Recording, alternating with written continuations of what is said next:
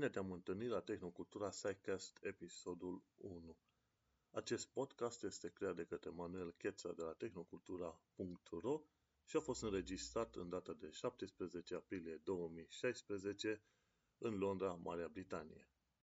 Tehnocultura.ro a avut o emisiune a sa proprie pe TVS Brașov, canal care, din păcate, s-a închis acum câteva luni de zile, așa că a rămas să continue emisiunea într-un mod în care știu eu mai bine, pe canalul de YouTube sau, cine știe, să fac chiar filmări și emisiunea acasă la mine într-un studio.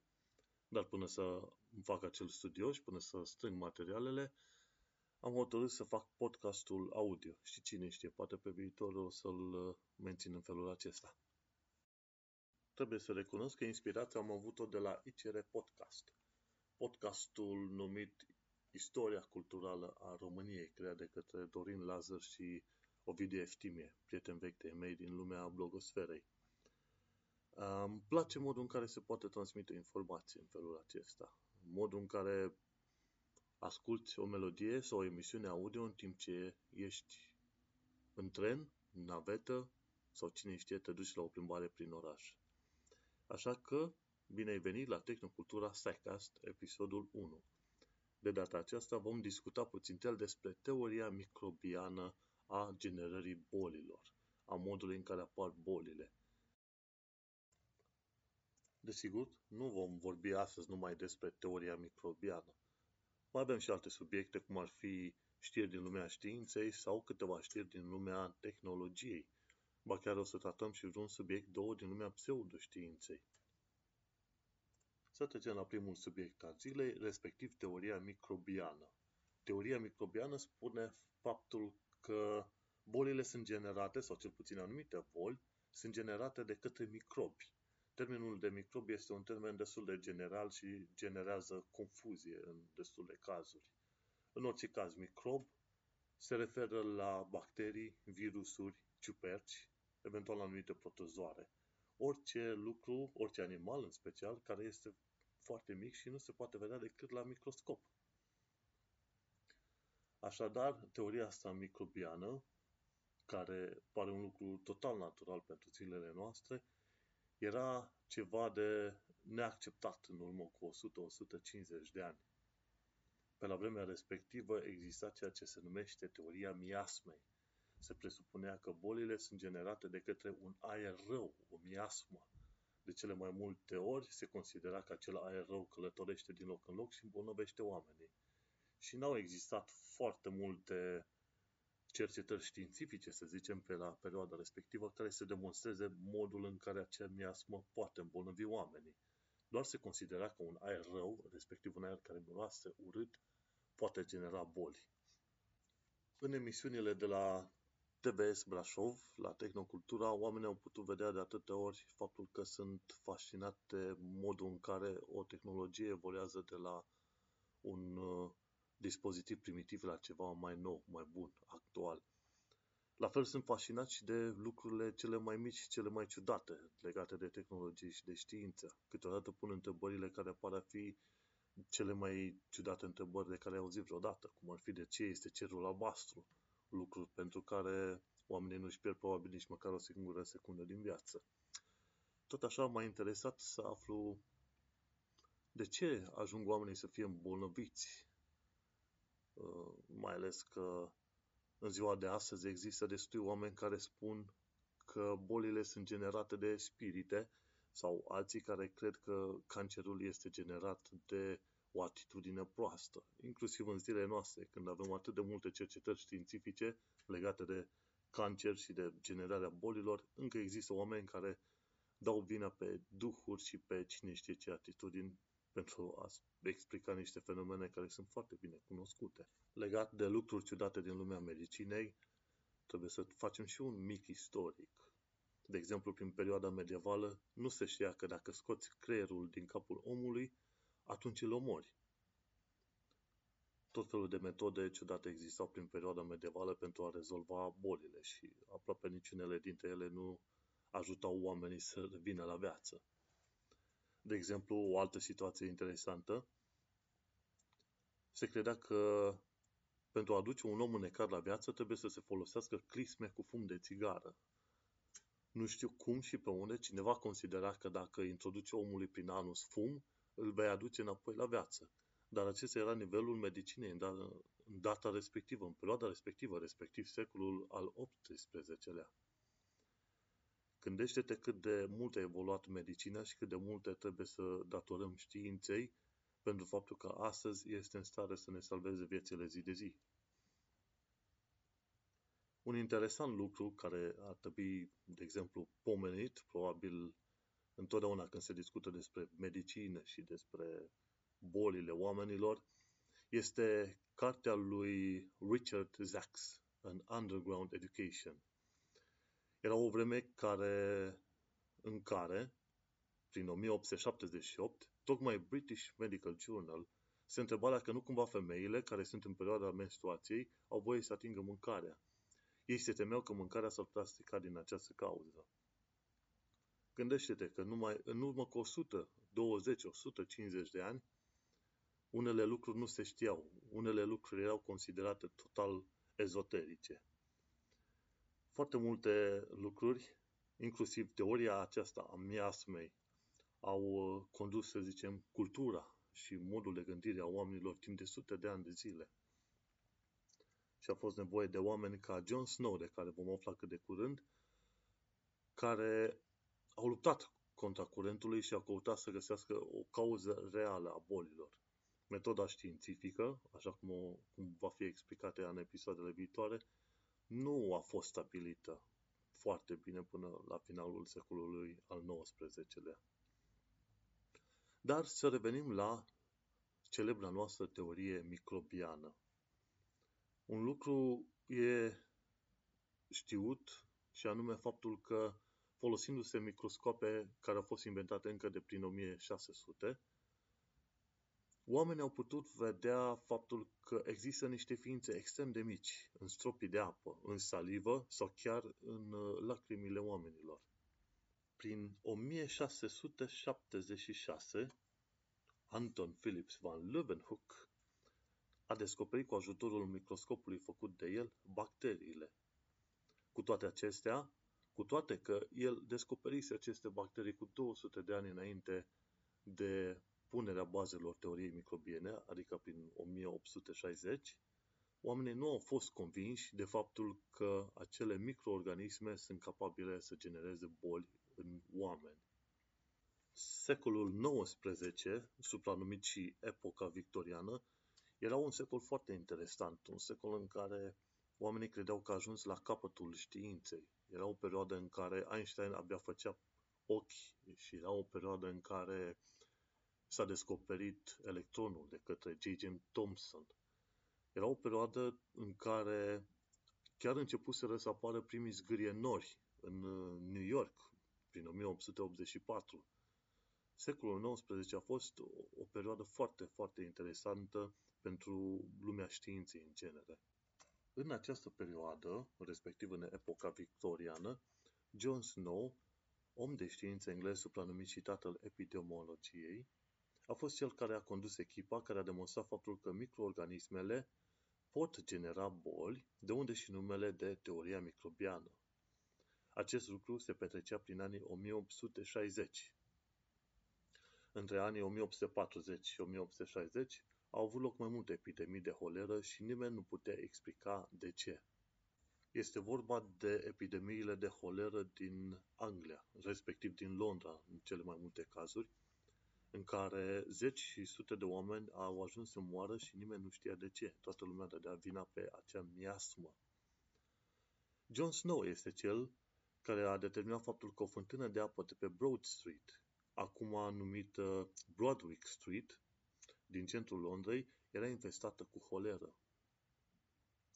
Teoria microbiană a lui Snow a fost acceptată abia prin 1860, când Louis Pasteur a demonstrat experimental că microorganismele pot cauza boli. Prin 1884, germanul Robert Koch a izvolat și redescoperit bacilul care crea holera, Vibrio cholerae, o bacterie care fusese inițial descoperită de italianul Filippo Pacini în 1854. Din păcate, pe nimeni nu a interesat descoperirea lui Filippo Pacini din 1854.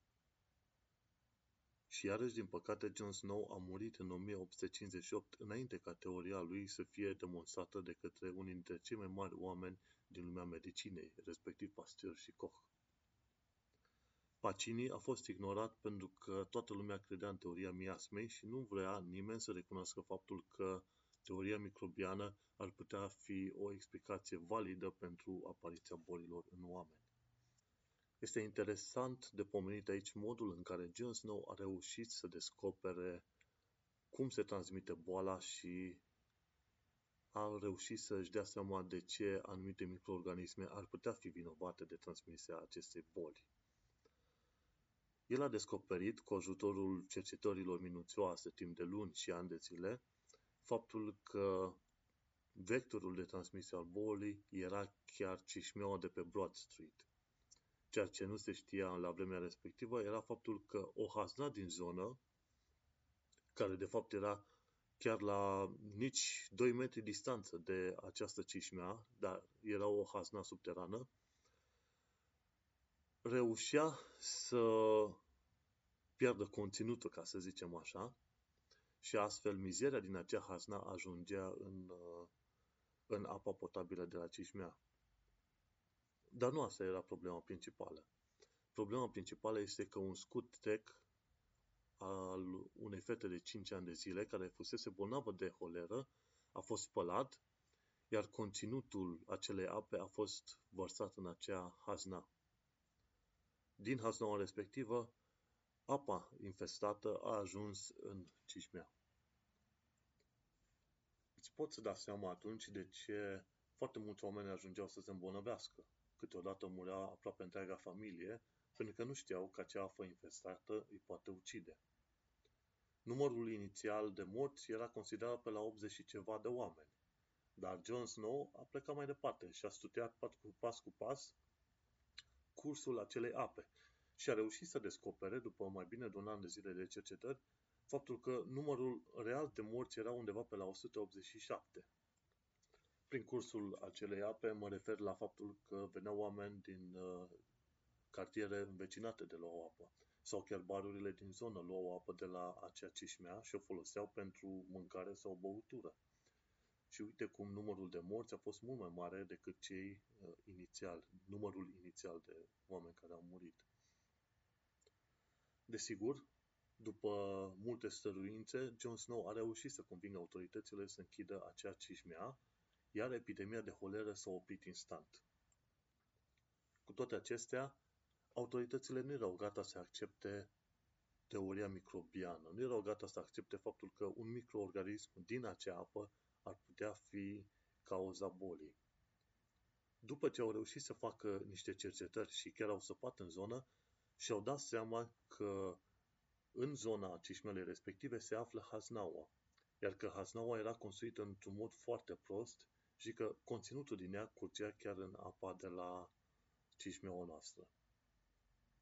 Și iată cum a reușit să-și dea seama că există totuși o legătură între materiale insalubre și apa de unde beau acei oameni.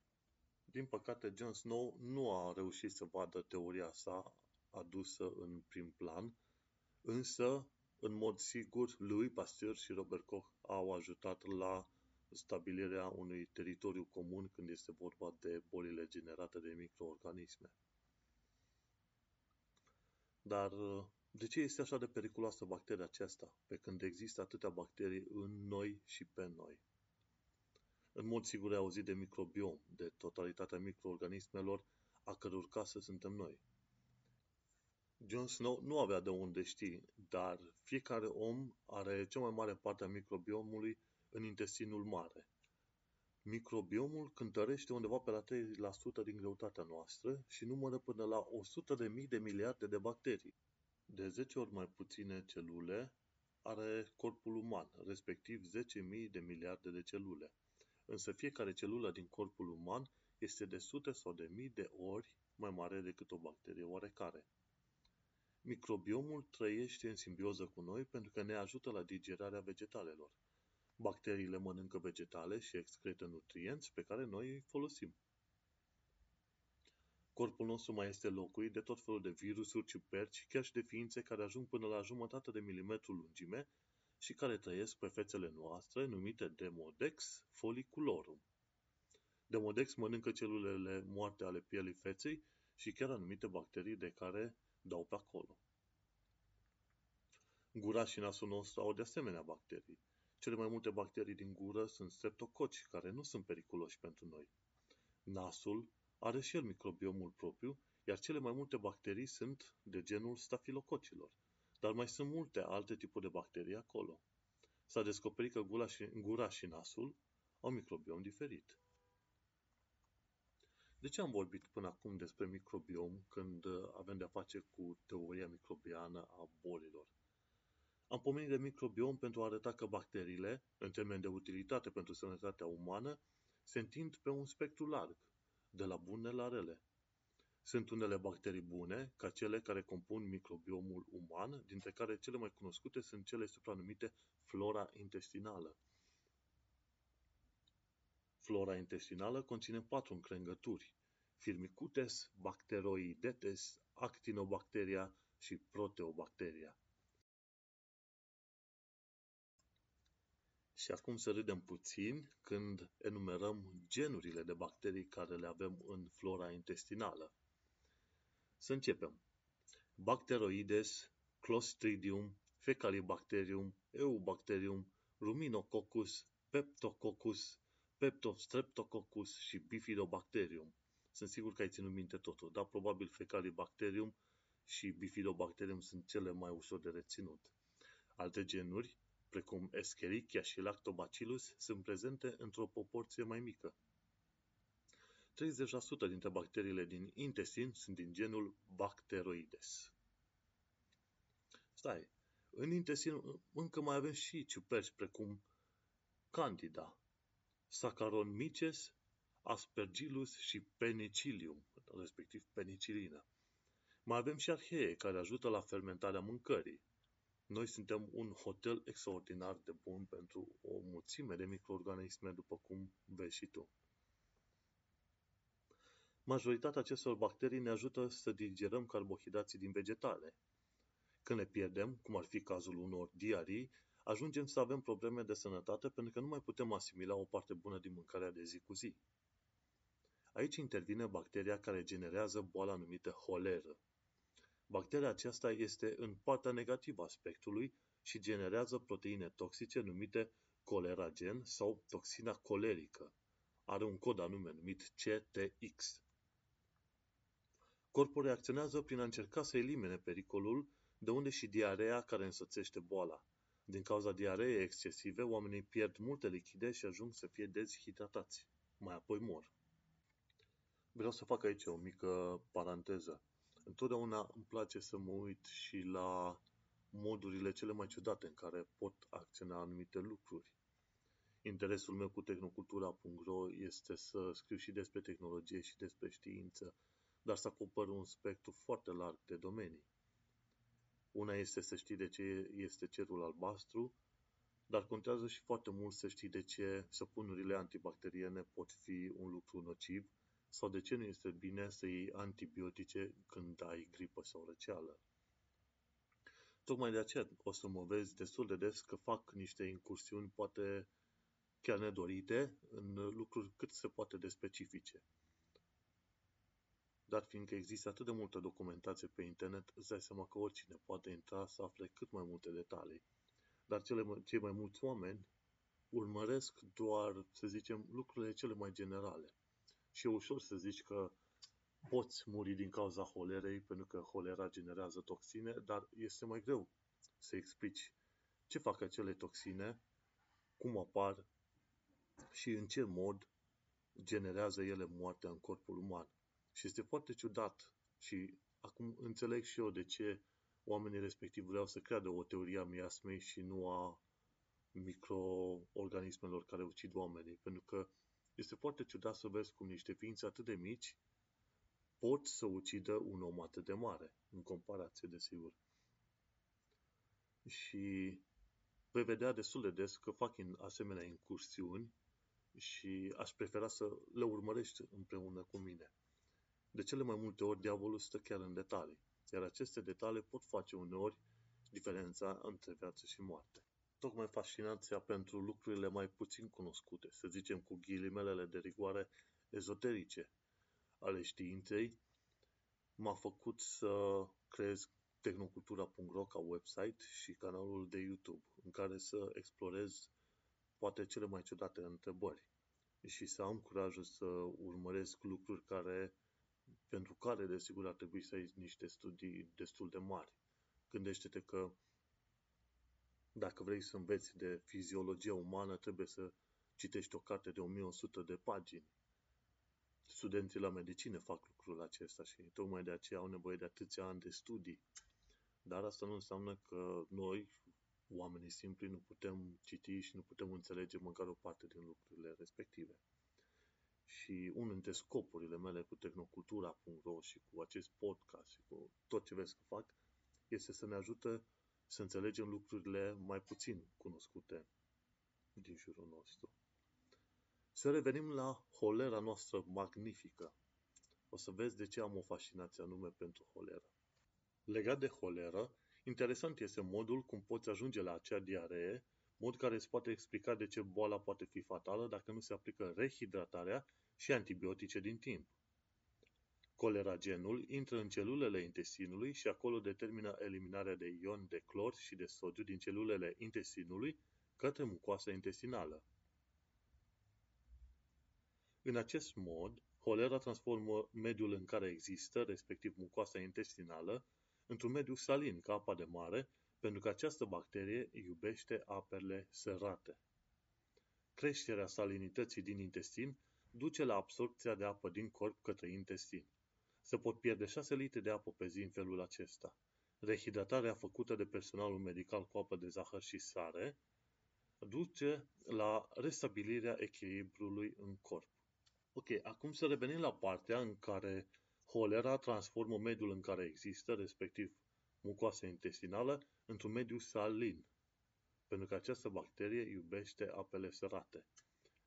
Mai știm noi de un animal care face acest lucru? Un animal care se duce într-un loc anume și schimbă mediul înconjurător ca să îi satisfacă nevoile personale? Exact. Este o primată pe numele de om. Pentru cei neavizați, urangutanii, gorilele și cimpanzeii sunt numite primate non-umane. Cu alte cuvinte, oamenii sunt niște primate. Sunt niște primate foarte inteligente care au reușit să modifice mediul înconjurător într-un mod, în destul de multe cazuri, destructiv. Tocmai de aceea vezi că și holera, la un moment dat, exagerează și ajunge să-și distrugă Gaza.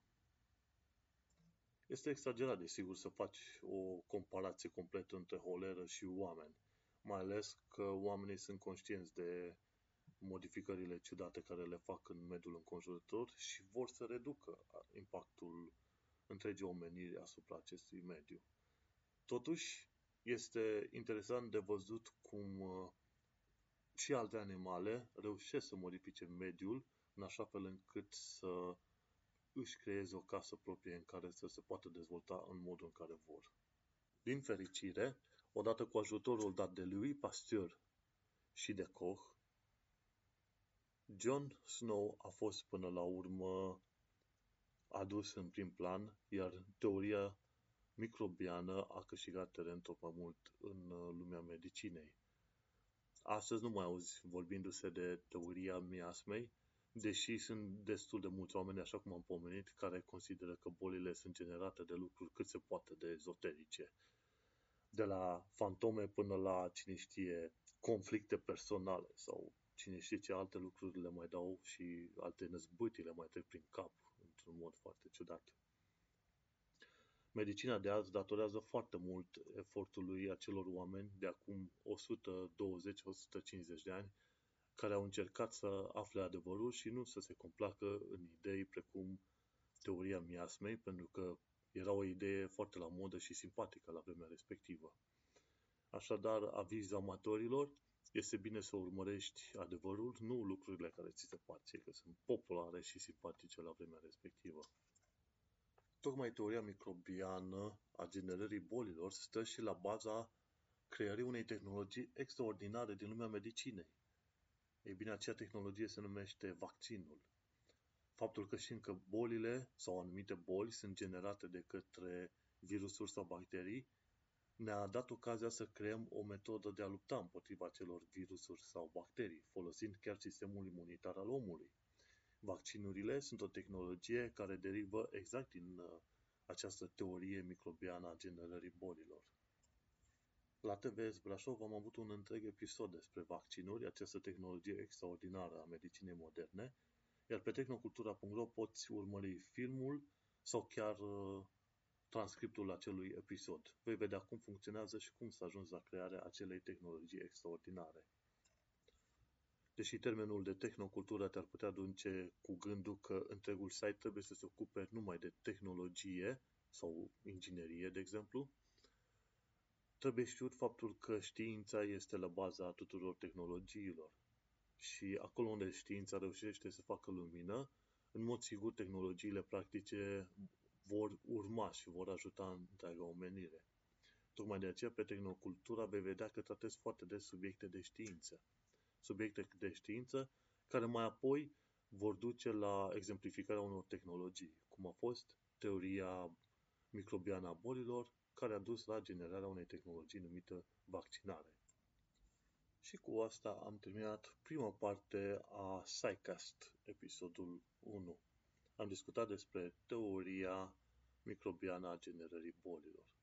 Vom trece acum la a doua parte, respectiv la întrebarea săptămânii. Întrebarea săptămânii vine de la mine și spune așa.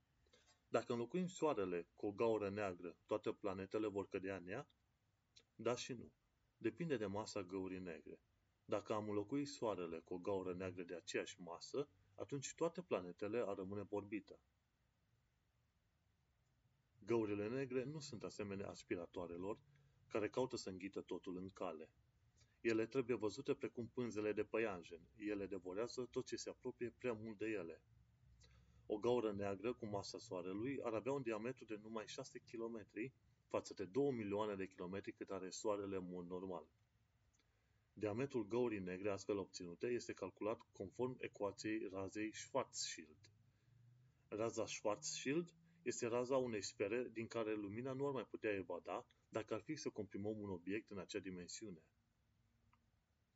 Dacă nici lumina nu poate evada, atunci avem o gaură neagră. Această dimensiune depinde de masa obiectului, astfel că o gaură neagră de masa soarelui ar avea 6 km în diametru, iar una de masa planetei noastre ar avea un diametru de numai 18 mm. Important de reținut că numai stelele care au cel puțin 10 mase solare pot deveni găuri negre, iar dimensiunea lor minimă ar fi de cel puțin 30 de km în diametru. Găurile negre mai mici nu au fost observate și nici nu pot fi create. Un alt lucru de ținut minte este acela că în centrul fiecarei galaxii există găuri negre supermasive. Calea Lactee are o asemenea gaură neagră în centrul său și se numește Sagittarius A Stea. Sagittarius A Stea are masa a 4,3 milioane de sori de noștri, dar există o gaură neagră cu masa a 17 miliarde de sori și cu diametrul de 11 ori mai mare decât orbita planetei Neptun. Această gaură neagră se află în galaxia NGC 1277 și ar trebui să fie la mai bine de 10 miliarde de kilometri distanță ca să fie în siguranță. Cea mai mare gaură neagră descoperită vreodată este la 320 milioane de ani lumină de noi, în galaxia NGC 4889 și are 21 de miliarde de mase solare.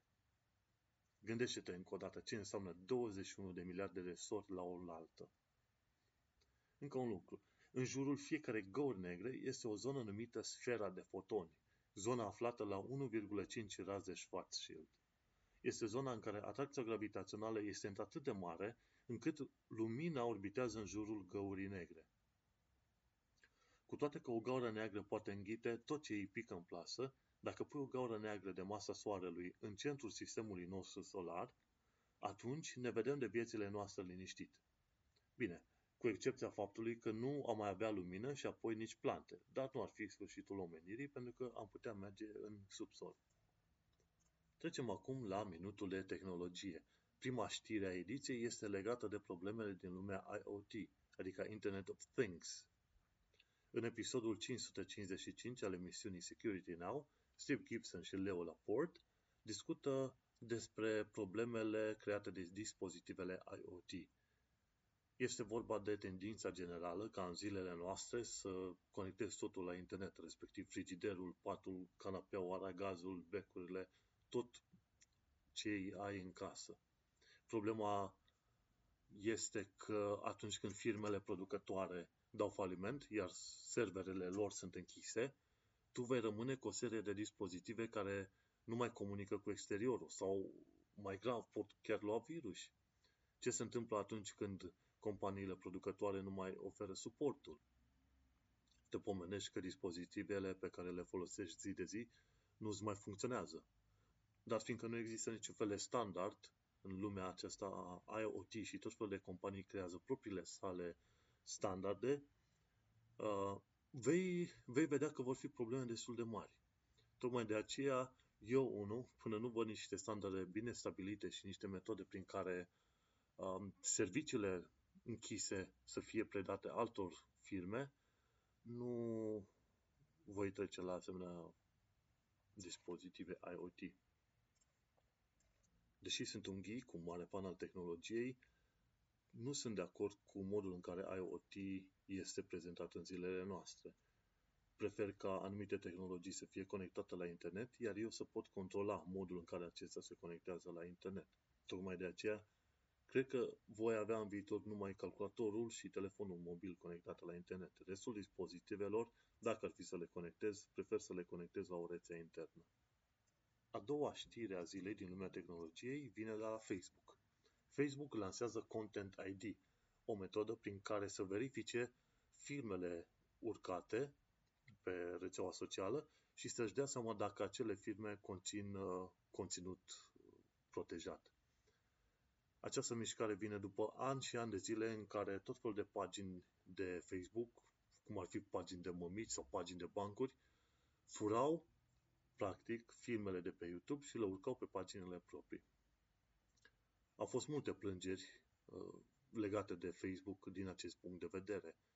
O mulțime de autori de video, de filme, care își postau acele filme pe YouTube, se pomeneau cu acele filme publicate pe pagini întâmplătoare de pe Facebook, iar Facebook nu lua niciun fel de măsură.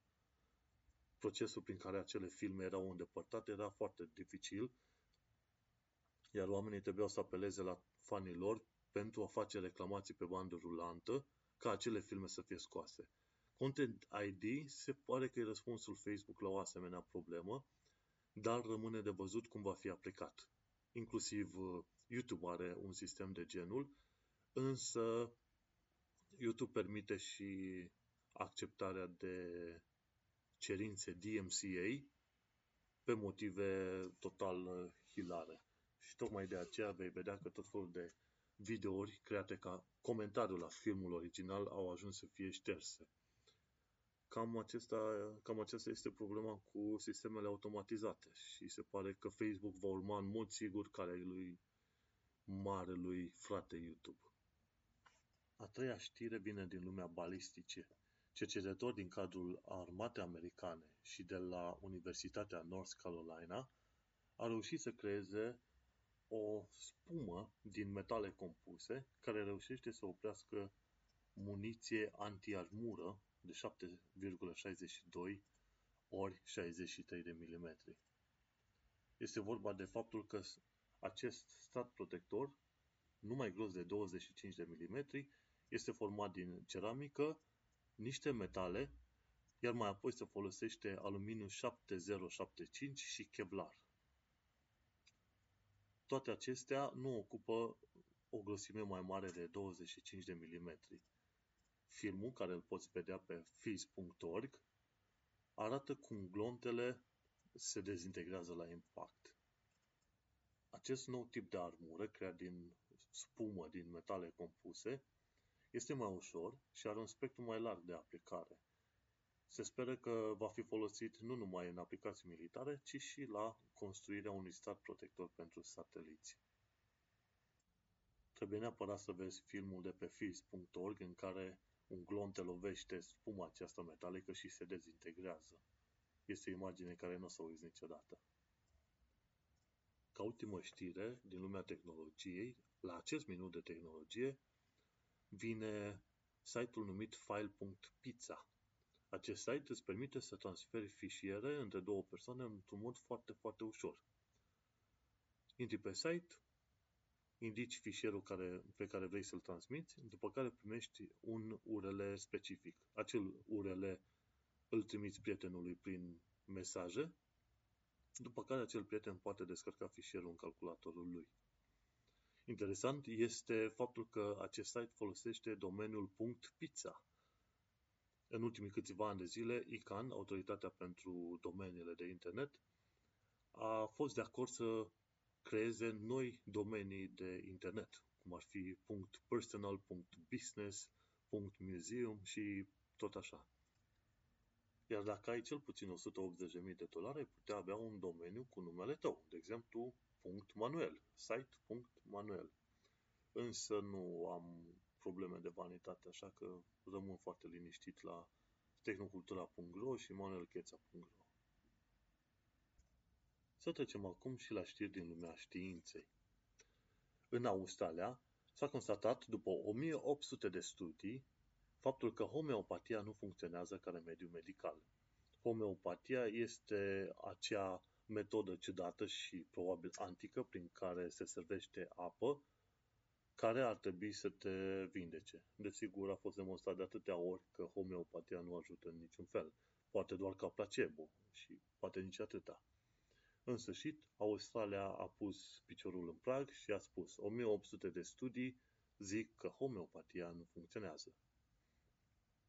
A doua știre din lumea științei ne spune că miliardarul Sean Parker investește $250 milioane în combaterea cancerului prin imunoterapie.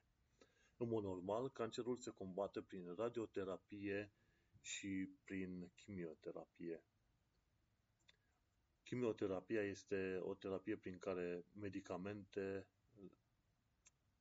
atacă tot corpul, nu numai celulele care se divid rapid. Chimioterapia este creată ca un fel de mitralieră care se lovească în tot ce mișcă. Adevărul este că ținta lor principală sunt celulele care se divid rapid, dar cu ocazia aceasta lovește și în celulele normale din corp. Tocmai de aceea chimioterapia are asocieri negative când este vorba de a fi folosită ca remediu în cazul cancerului. Deși chimioterapia are o eficiență de peste 70% dacă cancerul respectiv a fost descoperit în timp util. Ceea ce face miliardarul Sean Parker este să investească $250 milioane în combaterea cancerului prin imunoterapie. Imunoterapie înseamnă că se folosesc mecanismele de apărare ale corpului pentru a combate cancerul. Respectiv se folosește de celulele albe care ar trebui să descopere care sunt diferențele dintre celulele cancerigene și cele obișnuite, ca mai apoi să reușească să ucidă celulele cancerigene.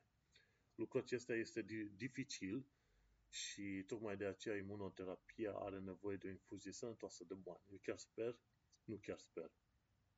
Sunt ferm convins că vom vorbi despre cancer ca despre o poveste urâtă peste probabil 10 sau 20 de ani.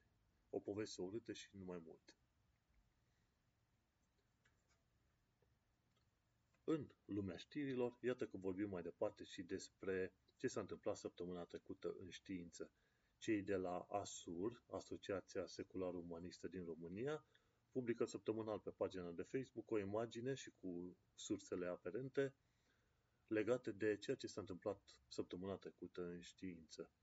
Aflăm despre aterizări reușite, despre o programare a celulelor vii, despre movile pe Marte, cum stocăm datele în ADN, vaccinarea genetică, respectiv folosirea metodei CRISPR-Cas9, despre care o să vorbim într-un viitor apropiat, despre conductori, superconductori, sistem de reparare cu celule STEM și despre convenția dintre lumină și electricitate. Nu uita să verifici show notes ale acestui podcast ca să afli mai multe despre această săptămână trecută în știință de la ASUR. O altă știre foarte importantă din lumea științei vine de la Healthcare Triage. Acest canal ne informează faptul că rezistența la antibiotice devine o problemă din ce în ce mai mare din cauza neatenției oamenilor. Antibioticele sunt medicamente care se folosesc împotriva infecțiilor bacteriene. Foarte mulți oameni folosesc antibiotice pentru orice fel de boală, orice problemă ar avea. Dacă au o migrenă, se duc repede și iau antibiotice. Dacă au răceală sau gripă, care sunt generate de virusuri, atunci se duc și iau antibiotice. Problema cu folosirea acestor antibiotice este faptul că vor genera în corpul uman niște bacterii care nu vor fi ucise de aceste antibiotice în viitor. Așa că atunci când faci abuz de antibiotice, tu practic îți pregătești corpul pentru un dezastru viitor. Antibioticele trebuie luate doar când ți-au fost recomandate de către doctor și nu după ureche. Una dintre cele mai importante știri din săptămâna aceasta vine din lumea exobiologiei, adică a domeniului care caută să descopere viața pe alte planete. Este vorba de faptul că riboza din acidul ribonucleic din celulele umane, din orice fel de celule de fapt, se poate forma în mod natural în spațiul cosmic. Cercetătorii au descoperit faptul că anumite comete și anumiți nori din spațiul cosmic pot genera asemenea celule organice complexe sub influența unor raze ultraviolete, de exemplu. Și se crede că asemenea celule organice complete ar fi putut trimite riboza, de exemplu, în atmosfera planetei noastre și chiar pe planeta noastră în urmă cu miliarde de ani de zile. Se consideră că în acest fel un pas important în generarea vieții pe planeta noastră l-ar fi avut chiar această riboză din cometele care au trecut prin zona Pământului în urmă cu miliarde de ani de zile. În ultima perioadă, respectiv ultimii câțiva ani de zile, tot felul de radare și detectoare cosmice au reușit să descopere faptul că există substanțe organice, respectiv care au carbon, hidrogen în componența lor, chiar și în cei mai îndepărtați nori din vidul cosmic. Dat fiindcă asemenea substanțe organice complexe pot fi generate în mod întâmplător în vidul cosmic și chiar pe alte planete, se conturează tot mai mult ideea că viața nu este pe atât de rară pe cum se credea. De exemplu, Titan are gaz metan în atmosfera sa. Cu ceva ajutor din afară, acest metan ar putea genera substanțe organice mai complexe. Ori, dacă e să ne uităm mai departe, satelitul Europa al planetei Jupiter are o cantitate mare de apă sub crusta de gheață. Se consideră că am putea descoperi inclusiv microorganisme în acea zonă. Să nu uităm faptul că roverul Curiosity de pe planeta Marte a descoperit niște semne slăbuțe, dar care ar putea indica existența unei vieți microbiene în urmă cu miliarde de ani. Cu alte cuvinte, viața s-ar putea să fie într-adevăr prezentă în mult mai multe locuri decât ne-am aștepta. Iată că ne apropiem și de finalul acestui episod. În cadrul episoadelor, eu am și o secțiune dedicată pseudoștiinței, dar vom discuta foarte puțin pe marginea subiectelor din cadrul acestui domeniu. Ca de exemplu, pe insula îndoielii poți afla câte ceva despre quantum touch, respectiv despre atingerile cuantice, care te-ar putea salva de boli și de orice fel de necazuri. Pseudoștiința tratează tot felul de subiecte care par a fi științifice, dar de fapt nu sunt. Sunt mulți oameni care își promovează în special dispozitive medicale folosindu-se de pseudoștiință. Folosesc niște termeni din lumea științei, ca mai apoi să-și construiască teorii aberante proprii, prin care să-și demonstreze faptul că aparatul pe care l-au ajută. De cele mai multe ori, oamenii care folosesc pseudoștiința sunt niște șarlatani ordinari. Tot la fel ca și doamna care prezintă acel dispozitiv cu quantum touch. Neapărat să citești din show notes, să urmărești linkul către insula îndoielii. Legat de pseudoștiință, nu uita să urmărești și Cronica Scepticului a lui Cristian Român de la revista Știință și Tehnică. Din linkurile puse în show notes vei vedea că există inclusiv profesori universitari care promovează niște idei total aberante. Unii dintre ei promovează noua medicină germană, o medicină care spune că bolile sunt generate de către sentimentele umane și de către trăirile intense și în niciun caz de către teoria microbiană care a fost demonstrată de atâtea ori și despre care am vorbit la început, iar mai apoi sunt și alți profesori universitari care vorbesc despre evoluție, dar n-au nici cea mai mică bază științifică atunci când vorbesc despre acest subiect. Una dintre cele mai interesante chestiuni discutate de un asemenea academician, care ne face de râs în toată lumea, este dată chiar de întrebarea lui. De ce mai există oameni dacă încă vedem maimuțe pe această planetă? Problema cu această întrebare este că omul respectiv n-a citit nici măcar o singură pagină din cartea scrisă de Darwin. Și bineînțeles, de la Darwin și până acum a mai apărut biologia moleculară, teoria evoluției a fost completată foarte mult cu date din lumea geneticii. Și răspunsul la întrebarea asta este următorul. Există maimuțe în zilele noastre pentru că noi și maimuțele, în trecutul nostru evolutiv, avem un strămoș comun. Omul nu a evoluat din maimuțe, dar bineînțeles, asta este o problemă și un lucru care este greu de acceptat de oamenii care nici măcar n-au citit teoria evoluției. La final de episod rămâne să vorbesc și puțin despre câteva lucruri din secțiunea de bonus. Unor voi avea această secțiune, alteori nu. De exemplu, s-a pus o întrebare de curând pe internetul, pe vasul internet al omenirii, care zice așa: sunt furtuni pe lună? E bine, furtuni nu sunt pe lună, pentru că nu avem atmosferă. Așa că, tocmai de aceea, atunci când lași o urmă pe lună, o vei găsi acolo, poate și peste câteva zeci de milioane de ani. Un alt lucru despre care vreau să vorbesc este apariția unui gen novelistic numit Cli-Fi, adică Climate Fiction, foarte apropiat de cel Sci-Fi, Science Fiction. În Cli-Fi, autorii creează pur și simplu universuri în care climatul a luat o turnură sau alta. Și atunci, prin aceste romane, prin aceste volume, autorii încearcă să promoveze cât mai mult ideea că climatul, că omul are un rol foarte mare în dezvoltarea și modificările climaterice de pe această planetă. Așa că nu uita să citești puțin și despre Cli-Fi. Un alt lucru despre care țin neapărat să vorbesc este faptul că a apărut un nou tip de jurnal științific fraudulos numit Pyrex Journals. Jeffrey Beall, cel care urmărește asemenea jurnale frauduloase și face o listă a lor, ne anunță în fiecare săptămână faptul că au existat și s-au creat noi și noi jurnale științifice frauduloase. Cine este un cercetător științific și vrea să publice, trebuie să fie foarte atent la listele publicate de către Jeffrey Beall, pentru că ar putea risca să-și publice un studiu riguros și puternic într-un asemenea jurnal, după care să descopere faptul că jurnalul respectiv nu are nici cea mai mică importanță pe internet, așa că grijă mare. Nu puteam să uit aici nici faptul că Retraction Watch a descoperit faptul că Elsevier retrage 7 lucrări. Retractionwatch.com este un website care urmărește ce fel de lucrări sunt retrase din jurnalele de prestigiu.